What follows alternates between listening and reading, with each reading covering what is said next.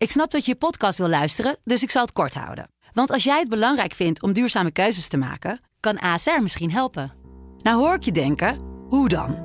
Nou, bijvoorbeeld bij het duurzaam herstellen van schade. Of de premies die we beleggen volgens ons duurzaam beleggingsbeleid. Dat bepaalt waar we wel en juist niet in investeren. Wil je meer weten over welke duurzame keuzes ASR maakt? Ga dan naar asr.nl slash duurzame keuzes. ASR doet het. Zo, dan kan je nu lekker naar je podcast luisteren. Dames en heren in de rechtbank. De zaak ontleed met Saskia Belleman en Wilson Boldewijn. Hij stond op een gegeven moment ook met een mes te zwaaien. En dat heeft hij twee keer in de borst van Jamie, de vriend die er als laatste bij kwam, gestoken. Een podcast van De Telegraaf. Ik heb het vervolgens beetgepakt en het de deur uitgeflikkerd. Dat zei hij letterlijk. Ja, Saskia, welkom. Dankjewel. Geen Wilson dit keer. Nee. Wilson geniet volgens mij van een welverdiende vakantie. Ja. Mijn naam is Marcel Vink en voor mensen die mij niet kennen, ik ben eh, algemeen verslaggever bij de Telegraaf. Ik heb twee keer eerder ook de podcast van Wiert begeleid en eh, ik ben zelf een vaste luisteraar ook van deze podcast.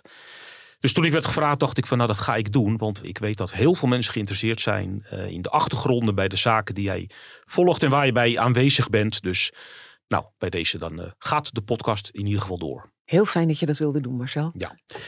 Voordat we ehm, ingaan op de zaak van eh, Ruben S., waar jij aanwezig eh, bent geweest, pak ik eerst nog even de uitspraak van de rechter erbij in de zaak die jullie eh, vorige keer hebben behandeld. Het gaat om de zaak van Saba M.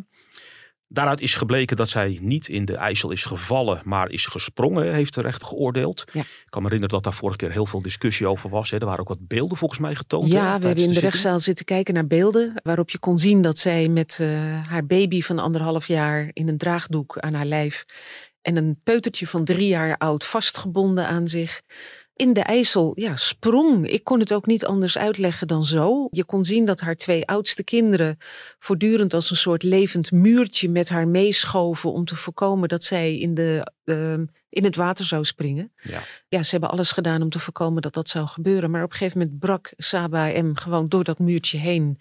En is met twee van haar jongste kinderen in het water gesprongen. Dus ja, de rechtbank heeft geoordeeld. Er was helemaal geen sprake van een ongeluk. Geen sprake van uitglijden. Zij is gewoon bewust in het water gesprongen met haar twee jongste kinderen. En eh, ja, daar is ze voor veroordeeld tot eh, vijf jaar en TBS. Ja. Er was zeven jaar een TBS geëist. Nou, de reden waarom het eh, lager is uitgepakt is toch vanwege haar psychische toestand. Ze was niet helemaal toerekeningsvatbaar. En bovendien zei de rechtbank, ja, zij zal ook moeten leven met het feit dat haar jongste kind is overleden als gevolg van eh, die onvrijwillige duik in het water voor die kinderen onvrijwillig. Het peutertje van drie heeft het wel overleefd, maar alle kinderen zijn uit huis geplaatst. En ja, daar zal ze mee moeten leren leven. Ja, al met al een hele trieste zaak, zoals we Heel natuurlijk al heel veel hebben. Ja, ja.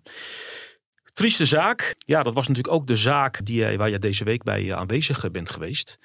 Daarvoor gaan we even terug naar Heemskerk. 31 januari 2021. Coronatijd. Er geldt een avondklok. En vier vrienden van begin 20 die zijn van plan om er een gezellige avond van te maken. Maar het is een groot drama geworden. Ja. Wat, wat is daar gebeurd? Ja, die vier vrienden die spraken met elkaar af dat ze een gezellige avond zouden hebben met LSD. Dat eh, zouden ze gaan gebruiken.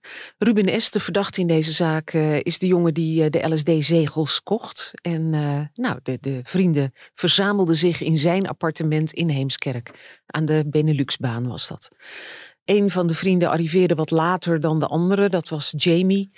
De jongens die er al waren, die hadden toen al wat LSD gebruikt. Er werd nog wat meer gebruikt. Ruben heeft daarnaast ook nog een slok wodka genomen, een jointje gerookt.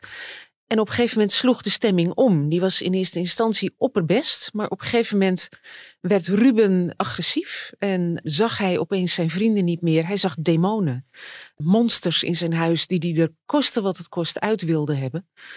Dat heeft hij geprobeerd. Hij heeft eerst geschreeuwd, met zijn handen eh, staan zwaaien dat ze het huis moesten verlaten. Nou, die andere jongens wisten eigenlijk niet wat ze overkwam, waren zelf ook behoorlijk onder de invloed. Dus het, het drong allemaal niet helemaal tot ze door wat er gebeurde. Op een gegeven moment heeft hij een van die jongens een, een dreun in het gezicht gegeven om hem duidelijk te maken dat hij weg moest. Hij stond op een gegeven moment ook met een mes te zwaaien. Nou, de jongen die die later een dreun gaf, pakte het mes af, heeft dat weggegooid. Dat kwam onder het bed terecht. Waarop Ruben naar de keuken is gelopen, een ander mes uit het eh, messenblok trok. En dat heeft hij twee keer in de borst van Jamie, de vriend die er als laatste bij kwam, gestoken. En daarna heeft hij Jamie uh, naar buiten gesleept en op de binnengalerij laten liggen. En is binnen in zijn huis voor de televisie gaan zitten. Dus ja, een drama. En Jamie heeft dat niet overleefd. Is bekend hoe lang zij al vrienden uh, waren en, en, en hoe goed zij bevriend waren? Nou, die drie jongens, um, zeg maar Jamie en de vrienden Kik en Jelmer heten ze, die waren al langer goed bevriend. En zij kenden ook Ruben wel, bij wie ze thuis dat feestje hadden. Maar die, die maakte, ja, ik denk deel uit van de tweede cirkel daaromheen, zeg maar. Het was niet zo dat ze hele close vrienden waren met z'n vieren. Maar die drie andere jongens waren dat wel. Die trokken vaker met elkaar op. Ja, en is het zo dat zij ook al vaker hadden geëxperimenteerd met drugs en dan ook misschien in het bijzonder met LSD? Ruben heeft vaker LSD gebruikt. Uh, hij zei van ja, daar had ik eigenlijk gewoon wel goede ervaringen mee en ik vond dat wel lekker. Voor zover ik weet hebben die andere jongens niet eerder LSD gebruikt. Is het zo dat je door één zegel, hè, volgens mij is het iets wat je op of onder je tong plaatst? Ja, klopt, onder je tong. Ja. Is het uh, bekend uh, hoeveel je daarvan moet voor uh, gebruiken voordat dat een averechts effect kan hebben? Is daar iets over gezegd? En is ook bekend hoeveel ze nou precies hebben gebruikt? Of dat bij één zegel is gebleven? Nou, die drie jongens die er als eerste waren, die hebben toen al één zegel gebruikt. En toen Jamie erbij kwam, hebben ze volgens mij een tweede zegel gepakt. Ja, en het, het, hangt er heel sterk van af, denk ik, of je vaker LSD gebruikt, hoe, hoeveel uitwerking dat op je heeft. Het hangt ook af van je stemming, het hangt af van je gestel, wat voor uitwerking het op je heeft.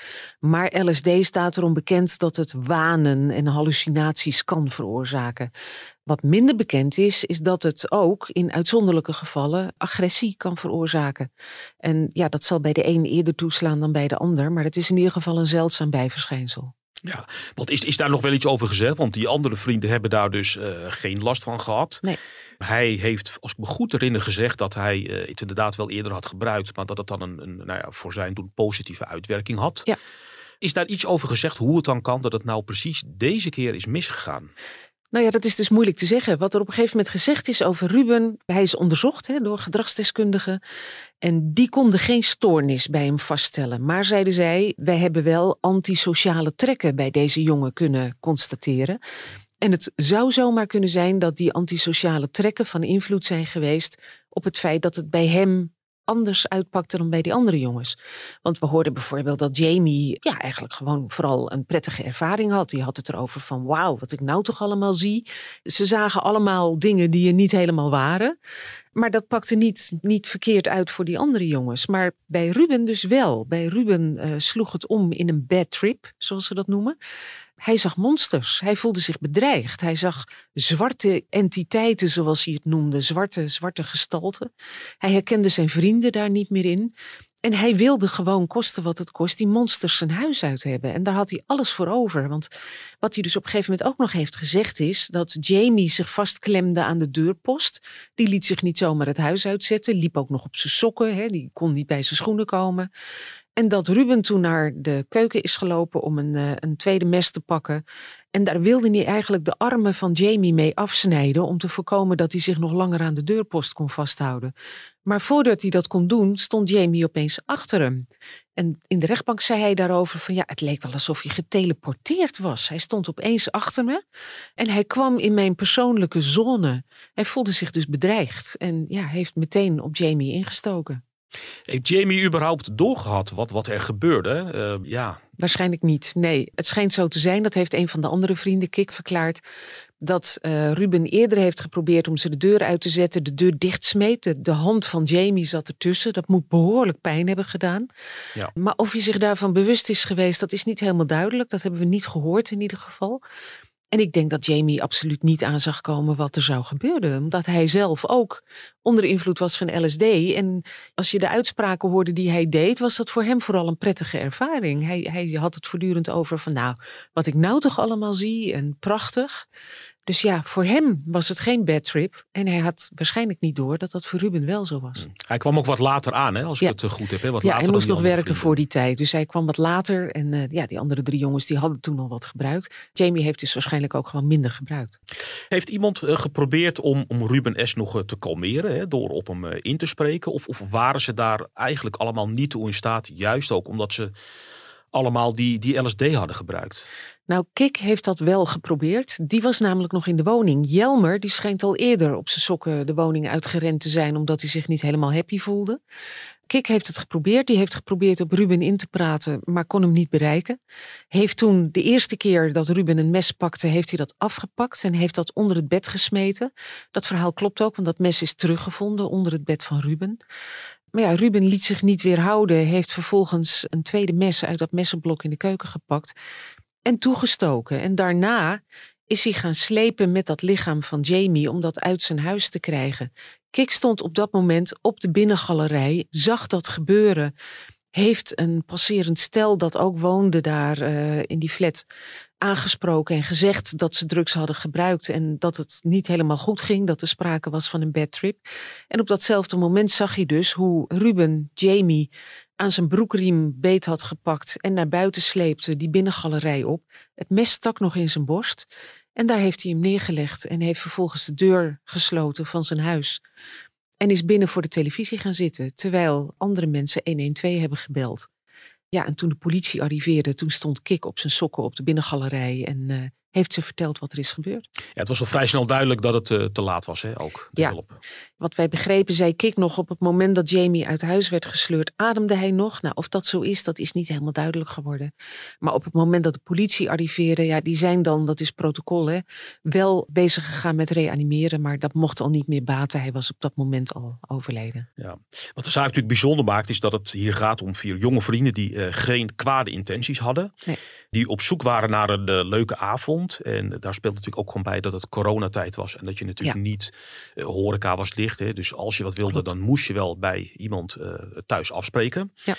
Maar dat maakt het voor velen denk ik ook wel herkenbaar en tegelijkertijd angstaanjagend. Hè? Want er zijn natuurlijk best wel meer mensen die LSD gebruiken. Uh, De Mhm. meeste mensen gaan ervan uit dat dat een goede uitwerking heeft. Maar ja, maar dat hoeft dus niet. nee, Nee. dat is deze zaak natuurlijk wel heel erg duidelijk. Is dat naar voren gekomen? Hè? Ja, nou ja, wat, wat de advocaat Arthur van der Biezen zei van eh, Ruben, van ja, deze jongen wist niet dat het agressie kon veroorzaken, omdat dat hoogst zelden voorkomt. Daar staat eh, de officier van justitie tegenover, die zei van ja, als je alcohol gebruikt, als je harddrugs gebruikt, dan accepteer je dat daar bijverschijnselen bij kunnen zitten die je niet helemaal kunt overzien. En soms gaat het goed, meestal gaat het goed, maar soms gaat het ook verschrikkelijk mis. En het kan niet zo zijn dat gebruik van drugs een vrijbrief is om een misdrijf te kunnen plegen. Dat je dan kunt zeggen van ja, maar ik was er gewoon niet helemaal bij en ik, ik kan er niks aan doen, want ik wist niet dat die drug dat die uitwerking op mij zou hebben. Dus ik was ontoerekeningsvatbaar. Nou, de officier van justitie zegt nee, want ontoerekeningsvatbaar ben je alleen als je niet zelf verantwoordelijk bent voor die situatie waarin je je hebt gebracht. En dat waren deze jongens wel. Advocaat Arthur van der Biezen zei van ja, maar er was geen enkele reden voor die jongens om aan te nemen dat agressie zo'n effect zou zijn bij een van de jongens. En dat had ze allemaal kunnen overkomen. Het overkwam nu Ruben, maar het had ook makkelijk Jamie kunnen overkomen. Het had makkelijk Kik of Jelmer kunnen overkomen. Je weet het gewoon niet. En het is niet een bijverschijnsel waarmee ze rekening hadden moeten houden. Want ze wisten niet dat dat een bijverschijnsel kon zijn. Als we een beetje kijken, hè, eh, even inzoomen op de verdachte Ruben S. Mhm. Ehm, wat mij opviel, ik heb, ik heb dat verslag gedurende de dag ook wel gevolgd. En ik kreeg een beetje het idee dat hij niet heel erg spijt betuigde. Nee. Jij was aanwezig, dus jij kan dat Ja. wat beter beoordelen. Maar hij kwam op mij in ieder geval wat nonchalant over. Ja, ik weet niet of het nonchalant is. Volgens zijn advocaat was hij heel erg gestrest over de zaak. Dat zou zijn houding kunnen verklaren. Ja. Maar ik had er zelf ook wel vraagtekens bij, ja. Hij, eh, er werd hem gevraagd aan het begin van de zaak of hij alvast iets zou willen zeggen hè, over wat er was gebeurd. En toen zei hij iets als, ja, daar zie ik de meerwaarde niet van in. En dat is natuurlijk een hele rare reactie, zou je kunnen zeggen. Ja. Je verwacht dat hij zegt van, ja, ik vind het verschrikkelijk wat hier is gebeurd. En het, het spijt me zo erg. En dit is natuurlijk nooit de bedoeling geweest. En nou ja, dat soort opmerkingen verwacht je. Maar wat zei hij? Hij zei, ja, ik was in huis, ik heb LSD gebruikt. En eh, op de vraag van, heb je Jamie doodgestoken? Zei hij van, ik heb daar geen actieve herinnering aan.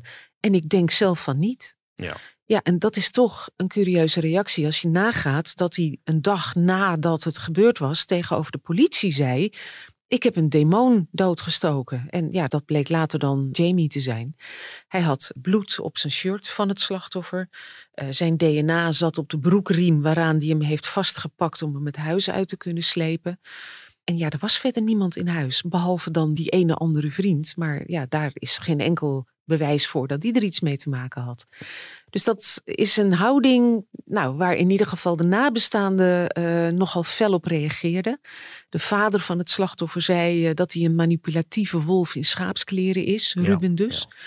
En die gelooft helemaal niets van het feit dat hij zich niks kan herinneren. Die zei van ja, tuurlijk kan hij het zich herinneren, maar hij probeert er van weg te blijven. En uh, hij heeft het gewoon gedaan. En Ruben zelf zegt van ja, ik weet het niet meer. Het kan ook zo zijn dat ik hem misschien één keer heb gestoken en dat daarna iemand anders hem een tweede hmm. keer heeft gestoken. Ja, en die, die uh, het geen actieve herinnering hebben aan, dat horen we sinds Rutte die uitdrukking gebruikte wel vaker in de rechtszaal. Voor die tijd zei de verdachte altijd: uh, Ik had een blackout, ik kan me er helemaal niets meer van herinneren. Nu zeggen ze dat ze er geen actieve herinnering meer aan hebben. Ja, dat komt op de nabestaanden niet fijn over. Dat is duidelijk. Was het ook niet zo dat, dat hij eigenlijk over uh, de woorden hè, van de nabestaanden, dat hij daar eigenlijk ook niks over zei en zei van ja, van ze hebben het recht om dat uh, zo uit te spreken. En daar ja. hield hij het ook een beetje bij. Hè? Ja, ja, hij reageerde eigenlijk niet echt op wat de nabestaanden zeiden. En dat waren echt hartverscheurende uh, spreekrechtverklaringen. Zijn zus vertelde over uh, ja, dat ze eigenlijk het gevoel heeft dat ze zelf voor een deel geamputeerd is. En het leven wordt gewoon nooit meer hetzelfde. Ze vertelde hoe ongelooflijk veel lol ze altijd samen hadden als broer en zus. Hele discussies met elkaar en zo. En ja, nu zegt ze, nu moet ik omhoog kijken om iets tegen ja. Jamie te kunnen zeggen. En er komt nooit meer een antwoord. Ja. De moeder klonk wat milder. Die zei eigenlijk, dat zij hoopte dat uh, Ruben weer terug zou keren naar God en Jezus zou accepteren als zijn verlosser. Ja. Het zijn dus hele gelovige mensen. Ja, en uh, de vader zei ook op een gegeven of nee, dat zei zij geloof ik. Uh, we hebben hem jong ontvangen, maar we hebben hem ook heel jong weer moeten afstaan. Ja. Ja, en dat is natuurlijk nooit iets geweest waar ze rekening mee konden houden. Het was een jongen die midden in het leven stond, 21 jaar oud. Volgde een opleiding, wilde aardrijkskundeleraar worden, had een bijbaantje in de horeca. Iedereen mocht hem. Was gewoon een leuke, vrolijke knul. Uh, niks mis mee. Ja, en dan wordt zo'n avondje, wat eigenlijk heel gezellig zou moeten verlopen, wordt hem fataal. Wie verwacht dat nou? Ja, wat mij nog bijstaat is dat die zus volgens mij zei van ik keek altijd tegen hem op. Ja. En nu kijk ik omhoog. omhoog. Ja. ja. Ja, dat is echt, het waren hartverscheurende verklaringen. En dat verdriet was zo voelbaar in de zaal. En dan verwacht je eigenlijk dat zo'n verdachte daar een beetje op reageert. Hè? Dat hij erop ingaat en nou ja, zegt dat het hem zelf ook zo vreselijk eh, pijn en verdriet doet. En hoe vreselijk hij het vindt. Maar dat kwam er gewoon niet uit. En ja, ik, ik denk ook, voor een deel kan het wel degelijk stress zijn hoor. Dat zie je natuurlijk vaker bij verdachten, dat ze zo hun best doen om overeind te blijven. En dat de zenuwen niet de overhand te laten nemen. Ja, precies, dat ze ja. blokkeren en dat ze bevriezen. En dat ze eigenlijk gewoon niet echt heel empathisch overkomen op zo'n moment. Maar het is ook de vraag of je ze dat altijd kunt verwijten. Ja, volgens mij zei hij ook iets over een luikje in zijn hoofd dat hij ja. had ja. dicht gedaan. Letterlijk zei hij van ik heb een luikje in mijn hoofd dicht gedaan om verder te kunnen met mijn leven. En hij is uh, sinds een jaar op vrije voeten. De zaak heeft heel lang op zich laten wachten, hè? drie ja. jaar maar liefst. Um, dat werd de verdediging trouwens verweten, ook volgens mij. Ja, ja er werd uh, door het OM eigenlijk gezegd van ja, dat is de schuld van de verdediging. Want die hebben allerlei onderzoek gevraagd, waardoor het allemaal nog weer langer duurde. Nou, dat is op zich een beetje een vreemd verwijt. Hè. Het is een verwijt dat, dat de verdediging vaak wordt gemaakt. Ja. Maar de verdediging heeft natuurlijk het volste recht om. Je staat tegenover een openbaar ministerie. Uh, die hebben een politiekorps dat onderzoek kan doen. Die hebben eindeloos veel deskundigen die ze kunnen inschakelen. En als jij je cliënt goed wil bijstaan, heb je het recht om ook onderzoek te laten doen en aan te vragen. Ja, en dat het daardoor langer wordt, uh, duurt, dat klopt. Maar om dat nou de verdediging te verwijten, dat is een beetje vreemd. Maar feit is wel dat dit heel lang geduurd heeft. Drie jaar is gewoon lang. Ja. En het, het, was aanleiding voor de rechtbank een jaar geleden om de voorlopige hechtenis van Ruben uh, te schorsen. Dus hij was alweer op vrije voeten. Hij zei, ik heb eerst twee maanden thuis gezeten, voor me uit zitten staren, wist niet zo goed wat ik met mezelf aan moest. En daarna heb ik dat luikje in mijn hoofd dicht gedaan, omdat ik verder moest met mijn leven. Dus hij is een baan gaan zoeken, daar is hij ook in geslaagd. Ja, en toen werd er aan hem gevraagd van, wat betekent het nou voor je als je toch een gevangenisstraf krijgt opgelegd?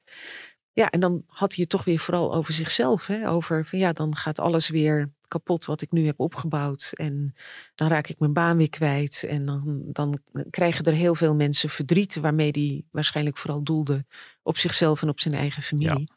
Maar ja, er zaten natuurlijk ook wel nabestaanden in de zaal die dachten van ja, jouw leven kapot. Ons leven is kapot, want wij zien onze zoon gewoon nooit meer terug. Dus ja, dat, je merkte heel duidelijk dat dat schuurde langs elkaar. En je kunt een verdachte niet altijd verwijten dat hij niet uh, alle empathie kan tonen. Maar ja, voor nabestaanden is dat wel heel hard. Ja, en wat misschien ook wel hard was voor die nabestaanden, uh, dat viel mij althans ook op tijdens de zaak, is dat hij in eerste instantie had gezegd dat hij geen drugs meer zou gebruiken. Ja. Maar daar heeft hij zich niet echt aan gehouden, hè, is gebleken. Nee, nee, hij zei inderdaad dat hij zo was geschrokken van wat er was gebeurd, dat hij nooit meer drugs wilde gebruiken, dat hij zelfs bang was om een biertje te bestellen, zei hij.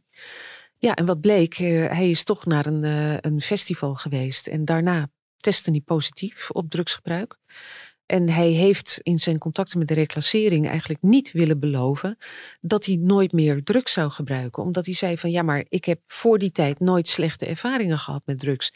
En ik heb meerdere dingen uitgeprobeerd. Dus ja, ik behoud mij toch het recht voor om dat wel te kunnen doen. Misschien geen LSD, maar wel andere drugs. Ja, dat komt natuurlijk niet lekker over. Hè? Nee, Nabestaanden die dat moeten aanhoren en die dan eerst horen dat hij dat nooit meer aandurft. En dan vervolgens horen dat hij dat eigenlijk helemaal niet meer wil toezeggen. Is het een jongen trouwens die vaker agressief was? Hè? Ik kan me herinneren dat hij werd omschreven als een, een alfamannetje, was het volgens mij. Ja. Is daar iets over verteld?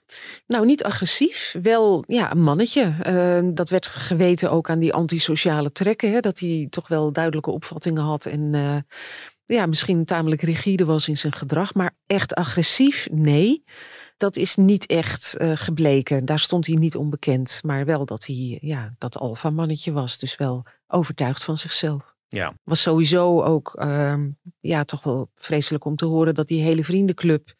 Er zijn natuurlijk meer vrienden van al die jongens. Nou, dat, die is volledig uit elkaar gevallen. Er is een, een deel van de vrienden die aan de kant staan van Ruben. En er is een deel van de vrienden die aan de andere kant staan. En dat gaat niet meer met elkaar door één deur. En de vrienden die erbij waren, met name die Kik die het heeft zien gebeuren, daar gaat het niet goed mee. Die vertelde hoe hij echt uh, heel lang en misschien nog wel last heeft gehad van nachtmerries.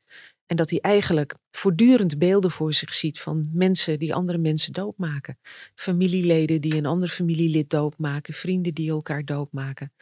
Hij heeft EMDR-therapie gevolgd om daar vanaf te komen. Hè. Dat is een soort herbeleving die je dan krijgt, waardoor de scherpe kantjes er vanaf worden gehaald.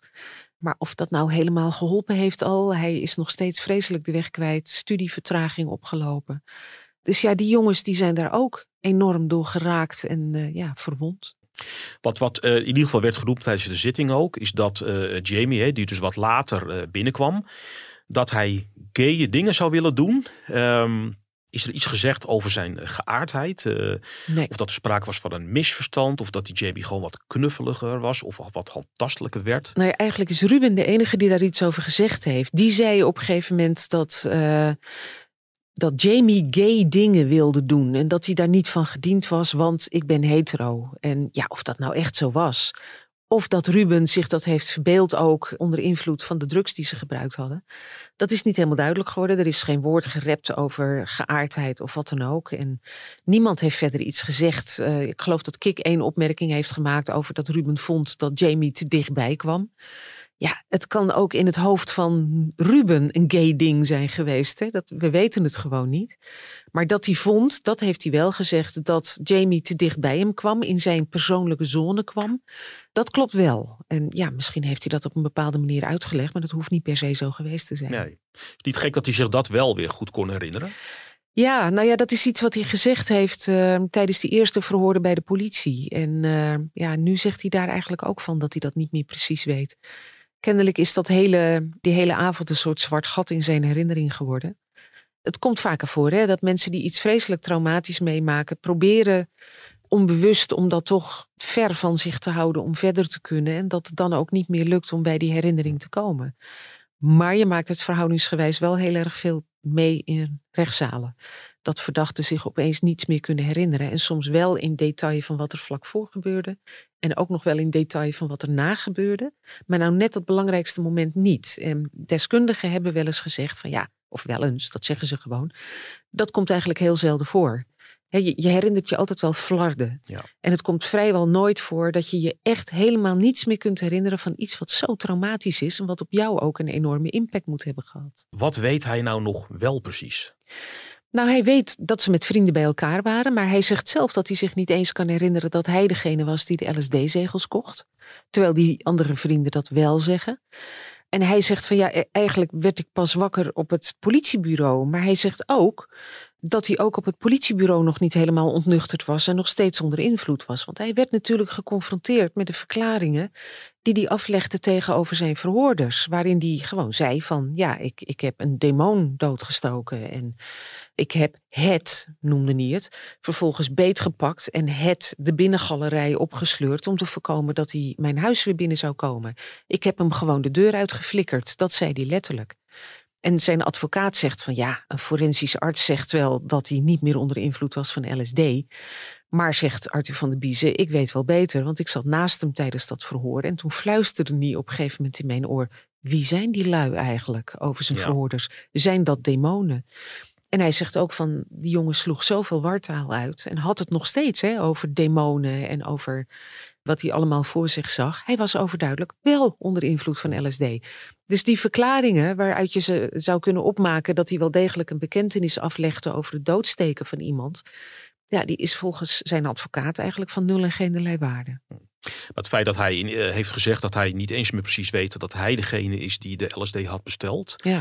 Is dat niet vreemd? Want zover ik weet is dat een aantal dagen daarvoor al geweest. Hè? Ja, dat klopt. Ja, en, en bepaalde andere details kon hij zich wel heel goed herinneren. Dus ja, de vraag is inderdaad, ehm, en dat, dat was natuurlijk een vraag die de nabestaanden vooral hadden. In hoeverre is dit gewoon een proceshouding? Hè? Dat hij probeert zo ver mogelijk weg te blijven van wat er is gebeurd. En ja, zij geloven helemaal niets van dat geheugenverlies. En dat gold ook voor de officier van justitie. Die zei van nou, ik geloof er niet in. Dat, eh, hè, die, er werd ook door de rechters op een gegeven moment een enorm beroep op Ruben gedaan.